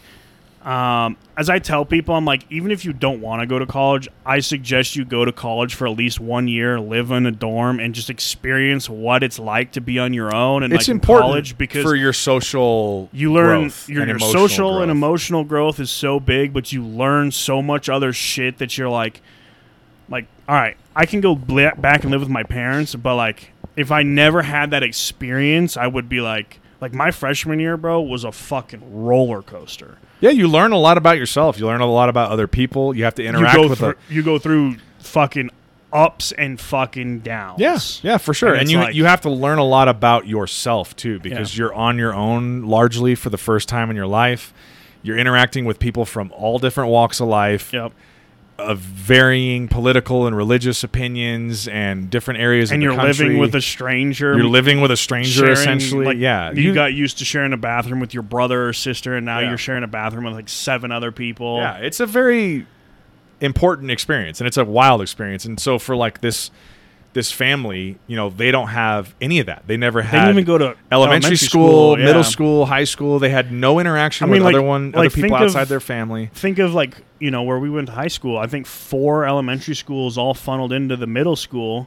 So then we all played sports with other kids from other elementary schools, but, like, we grew up with, like, our elementary school family. Like, you know, Taya and I, we've known each other since we were 5. Yeah. You know, and it's like, but that's because we went to the same elementary school, then the middle school, then the high school. And you've had to interact with all different types of people. But then you get meshed into a bunch of people in high school. Find your friend group and all this kind of stuff. Yeah. And then you get meshed into a bunch of people in middle school and high school. And then you go to college, and then, it's, you know, the entire world of people that want to go to a higher education going to one, like, you know, that school. Yeah. And you're just like, fuck. And you get to see, like, how people act when they're away from their parents for the first time in their life. Like, one of my closest friends my freshman year was a kid from Alaska. Oh, yeah. Me and him, like, would do all sorts of shit together. And then he's like, yeah, I'm going back to Alaska. I'm like, fuck you, dude. We had a whole another semester. So anyway, Wolfpack is an interesting documentary. There's 2 documentaries on this list. I think that's really, largely the only documentaries I've had on these movie flashback lists. But anyway, so I recommend that one if you want to check out kind of an interesting subject matter. The last movie on the list for the new movies is a movie called Trumbo, and this is the Bryan Cranston starring movie about the screenwriter, I think his name was Dalton Trumbo, who long ago in Hollywood was basically, like, blacklisted because he was a communist, I think, is the story. I don't remember a lot of the details about it. It's almost like Hollywood's blacklisting people now because of political beliefs. But It's a pretty good movie. I gave it 3 out of 5 stars. I mean, I like Bryan Cranston as an actor a lot, and I'm obviously interested in writing and movies and screenwriting. So a lot of it is, like, about Hollywood and how it used to work and getting movies made, and this guy's sort of efforts to continue to work as a screenwriter while he was getting blackballed by Hollywood because of his political ideologies and all this kind of stuff. It's interesting. Can you scroll down? Did Bryan Cranston get nominated at all for this movie? I can't remember if he did or not. If you go to nominated for 1 Oscar. It's probably him. If you click on that, 45 total nominations. It'll show what it is. It's probably for him if I had to guess. Best performance by an actor in a leading role. Sure enough. Yeah, so he got the nomination that year. So Bryan Cranston, obviously of Breaking Bad fame, and then formerly Malcolm in the Middle. But in my opinion, Malcolm in the Middle. In my opinion, one of our greatest living actors. That Bryan Cranston's fucking money in everything he's in. Yep. So, it's perfectly enjoyable. I wouldn't say it's, like, a fantastic movie or anything, but that brings us to the end of the list of the new movies. Like I said, I won't go through the list of original movies. You can go check out the first episode that we did of the 2015 flashback. One thing that I did want to do right before we hop into the new top five is just shout out a couple of movies. It looks like 4 or 5 here that I think are fantastic movies from this year that did not make the top five. One of those being Creed, the original Creed movie. I'm a huge fan of that whole trilogy. The third one just came out earlier this year. I like Creed a lot. I think those are damn good movies. My only issue with the Creed movies, and I'll make this quick because I know we're pushing time heavy here, is, and it's the same thing with the Star Wars because Force Awakens came out. They just, it's like a rewrite. You know, new characters rewrite though. Very entertaining. Don't get me wrong. Yeah, I like Creed as well, but jeez. You okay over there?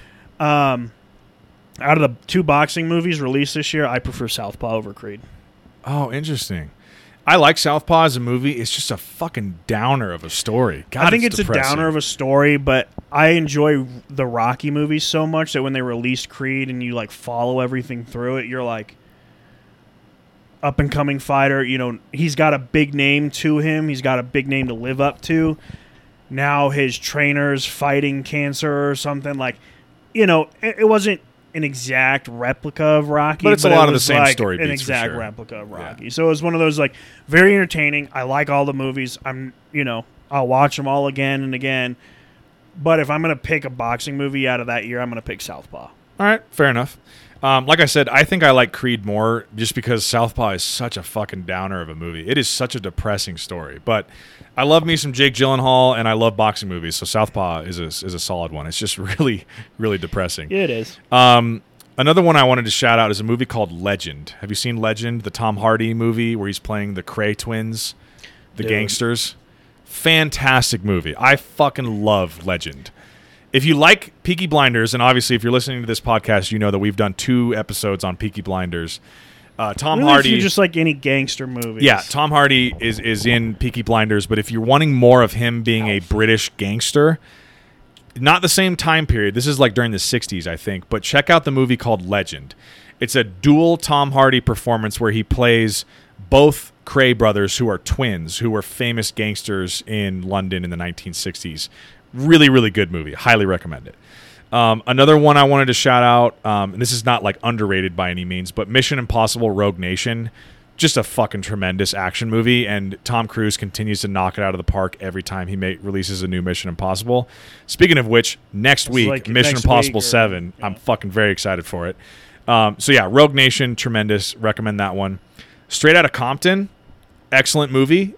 We actually got the director's cut. It's like an extended edition director's cut on Blu-ray, and I really like that version of the movie. So if you can get your hands on that version, I would recommend it. It's got obviously like a little bit extended. There's some additional scenes that got cut out of the theatrical cut, but Straight Outta Compton, really, really good movie. Thoroughly entertaining. And then the last one I wanted to shout out before we get into the top five is a movie called The Man from U.N.C.L.E. The Man from U.N.C.L.E. is the Henry Cavill starring Guy Ritchie movie, which is basically...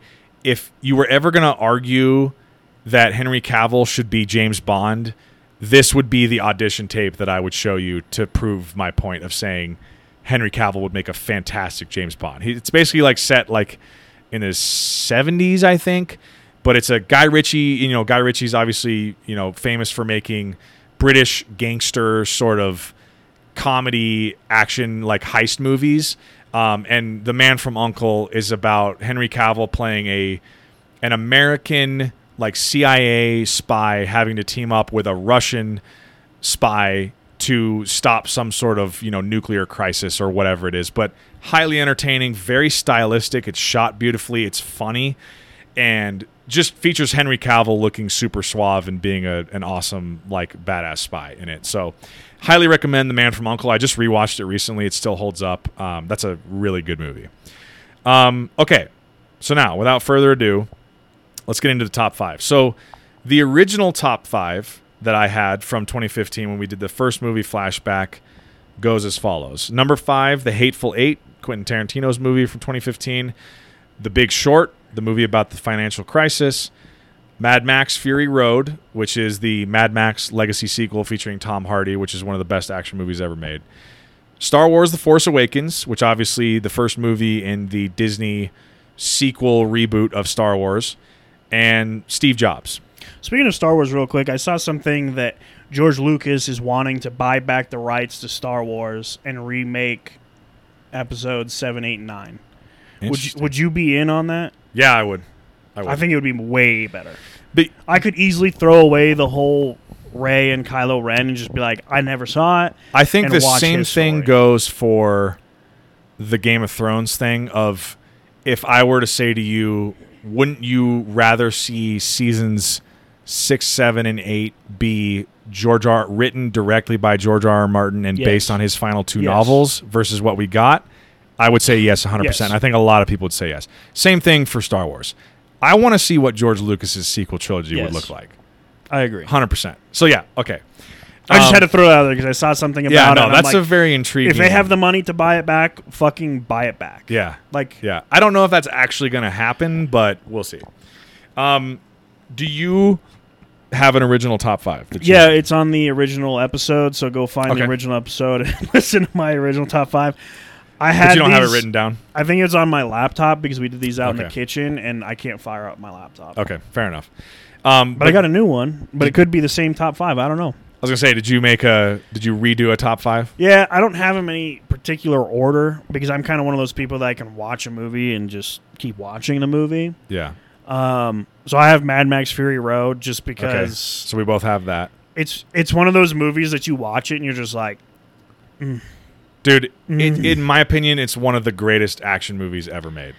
And it is nonstop action. When you watch that movie, there's like 5 minutes maybe of like not crazy action. And then from then on out, it's just pure action. You finally are like, all right, we're at a point where we can get a break. And then you're like, no breaks. Nope, there's lights. No breaks. And you're like, gotta go. It's just shooting and driving and car crashes and explosions for an hour and a half. Yep. It's fucking tremendous. I love it. So I have that on my list. I have The Martian. It's one of my... Great movie.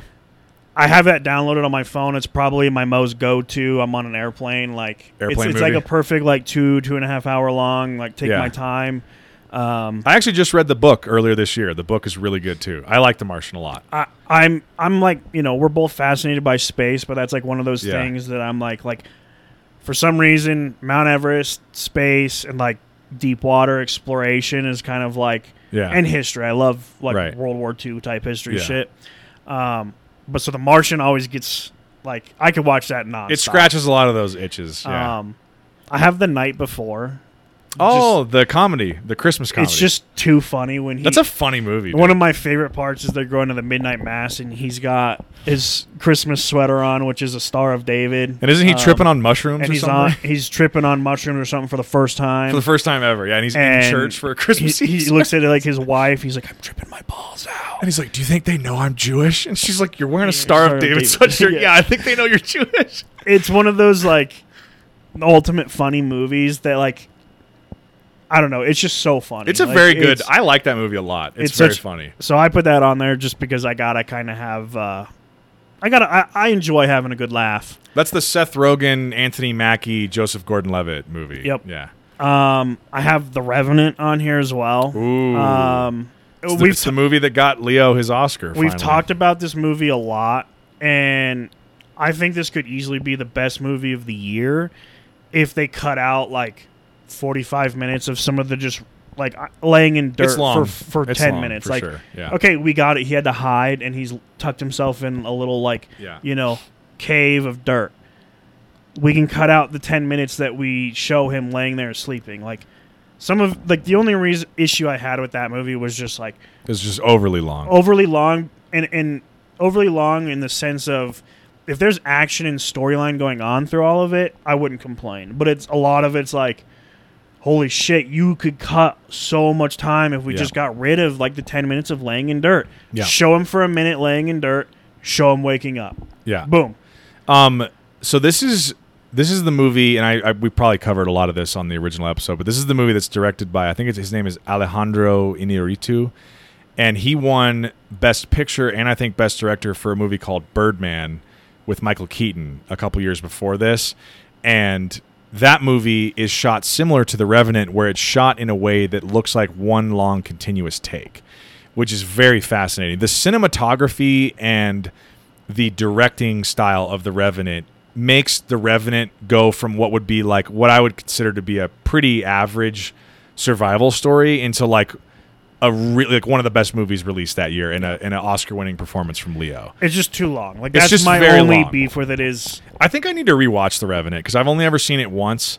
And Leo is my favorite actor, and I was happy that he finally won his Oscar for this. I don't think this is his best performance of his career. Like, if you could go back and retroactively give him the Oscar for a different one, I think you could maybe give it to him for Wolf of Wall Street, legitimately. Yeah. But I'm glad he finally got it. I wasn't as high on The Revenant when I first saw it as I wanted to be, so I kind of want to give it another shot. But it is one of those movies where it's like a very grueling experience to watch that movie. It's not a very fun story. No. You know? It's kind of like, shit, I can't think of the movie. It's got Christian Bale. He's like escorting a family like through a bunch like Indian territory. Fuck. I don't know. It's a really, really like a good movie. Yeah, it's one of the movies I really... No, it's one of the movies I really, really like. And I don't know what you're talking about. He's like escorting a lady, and I believe she has a... I don't know if it's a son or an adopted... Hostiles, yes. Great movie. Oh, dude, so fucking good. It's kind of like The Revenant. Fantastic Western. It gets you like into it, and you're like, fuck, and then you're kind of like, holy shit, this is like deep. Yeah. Great entertainment, but deep. One of those movies you're like... It's a heavy like subject. You're not going to laugh at all. You're not going to be like, oh, let's throw on Hostiles or The Revenant and have a great time. It's not a great time. All right, I want to watch something heavy now. It's heavy, for sure. And then I have Sicario. I think we both have Sicario. Oof. Dude, that fucking movie is just too good. Fucking tremendous. Okay, so the big changes to my top five. So the ones that are still in there from the original list are Steve Jobs, Mad Max Fury Road, and The Big Short. Two movies that got pulled out of the rankings were Star Wars The Force Awakens and The Hateful Eight. Which was your number two movie at the time. Right. So the reshuffled rankings are now number 5, The Big Short, number 4, Sicario, which you mentioned that you have as well. Number 3, a movie called Ex Machina, which I'll get to in a second. Number 2, Mad Max Fury Road, and number 1 is still Steve Jobs. I fucking love Steve Jobs. I feel like that's kind of an underrated movie. And maybe not a lot of people are as high on that movie as I am, but I don't think I've ever watched love that movie. I think it's fantastic. So anyway, the new entrance is Sicario. Let's talk about that for a second. That's the Denis Villeneuve directed movie written by Taylor Sheridan, starring Emily Blunt and Josh Brolin in the basically Mexican drug cartel border crisis, you know, set sort of storyline. And it is a dark and intense thriller action movie about basically this FBI agent who is investigating deaths and cartel incursion into the United States, who then experiences an event related to that and then gets looped into it by, is it the CIA? Who does Josh Brolin's character work for? I believe it works for the CIA. She gets brought in to kind of assist the CIA in trying to track down and really cut the head off the snake of this giant drug cartel in Mexico. And then you have, it's not Javier Bardem, Benicio del Toro. Benicio del Toro's character is this sort of shadowy, Spanish-speaking person who is like this badass that the CIA kind of... And you're experiencing the story through Emily Blunt's perspective, right. So she's trying to figure out who this guy is as well, and she's like, how is he exactly associated with the CIA? Because he's not, clearly doesn't work for them, but is like some sort of consultant that they're using to get to this drug cartel. And it's like Josh Brolin's character and his character are just doing shit without informing Emily Blunt of really what they're doing, and consequently getting her into incredibly dangerous situations. Really, really good movie. I'm a huge fan of Sicario. Have you seen number 2? No. Not nearly as good. It's still very good, though. It's not directed by Denis Villeneuve, and I think that's what makes it not quite as good, because Denis Villeneuve is like one of the best directors working right now. So I think it's a different director doing it. I think that's kind of what makes it not quite as good. But I think if you liked the first one, you'll like number 2. So good. I think number 2 is a little more action-packed, I think. There's like more... sort of shoot 'em up action scenes in it and stuff like that. But Very sort of similar, like, you know, the soundtrack throughout Sicario, where it's like this, they're driving across the border and going into Mexico, and it's like this, wah, like this, like, ominous fucking soundtrack. You're driving through an empty desert. Yeah, and you're like, you know it's not empty. The soundtrack creates throughout the whole movie this sense of just ominous dread of, like, something bad is about to happen. I'm a huge fan of Sicario. It's fucking a great love movie. That movie. The other movie that's on here that's new is Ex Machina. Have you ever seen Ex Machina? No, it was one of those I saw the previews and it just didn't grab me. Yeah. So this, I think, is one of the best science fiction movies to come out of the last 10 to 20 years. And if you like artificial intelligence stuff, which obviously you and I have done a couple episodes on artificial intelligence, highly recommend Ex Machina. It's got Oscar Isaac and Alicia Vikander, and then I think his name is pronounced Donald Gleason. He's Brendan Gleason's son. It's basically about a guy who's a programmer at a big sort of Google-esque company. They don't explicitly name it Google in the movie, but it's very Google-esque. And he wins some sort of prize to go basically spend some time with the CEO and founder of this big tech company that he works for, on this guy's like private top of the line technologically advanced super secure house out in the middle of nowhere. So he basically like flies this guy out and he meets Oscar Isaac's character, who's the CEO and founder of this company, and Oscar Isaac's character essentially tells him, the reason why you're here is to help me test whether or not I've officially created an artificially intelligent being. You're here to be the human in a Turing test. Remember we talked about Turing tests? Yeah. Very, very good, dude. It's an A24 movie. Again, it's a lot of that, like, the soundtrack imbues this, like, sense of, like, ominous dread. And basically the whole movie is laid out like all of these different sit-down sort of interrogation conversations that occur between Donald Gleason's character, the programmer, and this robot, female robot portrayed by Alicia Vikander, who is this artificial intelligent robot that Oscar Isaac's character created, and he's trying to test whether this thing is true artificial intelligence. It's fucking really good. Big fan of that movie. So good. So anyway, that rounds out the top five. So the top five for 2015 did get tweaked slightly. A couple movies got bumped. Couple movies made it in there. So obviously my taste and changes have, or my tastes in movies from this year have changed slightly. So thanks everybody for tuning in to the 2015 flashback. Yeah. We'll continue to move along these until we get all the way caught up. And then I think, you know, I've mentioned this on previous episodes, I ultimately want to come up with like a top five. We're going to have to go back and listen to all of them or whatever, just to pull all of our top fives and then pull. Well, I have them all on lists, but yeah, I don't. You don't. You'll have to go listen to the episodes. But that's kind of like ultimately where we're getting to. Because obviously we started this, I started keeping track of it in 2013. We're in 2023. So at the beginning of next year, I'll have 2023's list. And we can kind of retroactively go back. I'm just going to put it out there. If Oppenheimer is anything like the previews, it'll be my number one movie. Fuck yeah, dude. Well, we were walking out of the parking garage today and I was telling Taya, I was like, I have a feeling John Wick 4... Yep. Mission Impossible 7 and Oppenheimer are all going to end up in my top five. At least John Wick 4 and Oppenheimer. Yeah. Just knowing me and my taste, and I have a feeling those are going to end up. We left John Wick 4, and when the three of us were walking out of the theater, I'm like, dude, I could go watch it again. That movie right now. So fucking good. And then, oh my God. Just the Oppenheimer, everything about it is like, I don't think that there's anything in that movie. People like, I know people can be like, well, there wasn't very much action. I'm like, it's not an action movie. It's the intense story of how we literally destroyed two cities.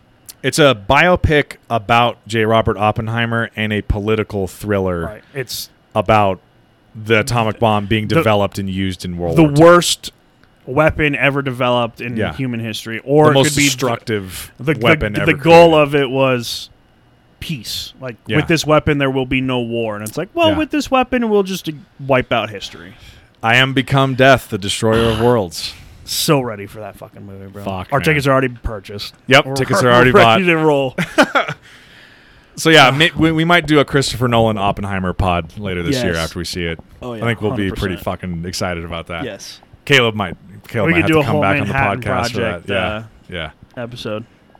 Alrighty. Super excited. Well, thanks everybody for tuning in. This has been the 2015 movie flashback. So yeah, stay tuned. I think we were talking a little bit before the episode. We might do a little redo. We have 3 alien episodes and artificial intelligence coming up here soon, because we have done episodes on those in the past, but those two topics have been in the news a lot recently. There's been a lot of recent developments, so I think we kind of want to dive into some of that stuff. So maybe some more mind-bending episodes coming here soon. Those two will definitely be longer episodes, and then we're going to jump into a sports episode eventually, doing a greatest athlete to wear every number. Yeah. From 0 to 99. So all 3 of those will end up being long episodes, but that's what we're kind of planning right now. Those are the ideas we're spitballing right now. So stay tuned for those coming up. Those will be exciting. Those will be – I know some of our more like crazy topic mindbender episodes tend to do pretty well and seem to be free thinking people, where we can – I mean, like, we don't have knowledge on aliens, so it's one of those things like the sightings and videos and stuff we do. It's like, just fun speculation. Just, right, fun speculation, and then we could go into how aliens built the pyramids. I love how that's always the fucking the ending statement is just like, and the aliens built the pyramids. The aliens built the pyramids, so let's move on. All right, moving on. But so look forward to those episodes coming out in the future. Those are our ideas right now that we're planning. So, well, yeah, thanks for tuning in, and we'll be back with one of those 3 episodes probably as our next episode. Yeah, well, thanks everybody for listening. Until next time. Bye bye.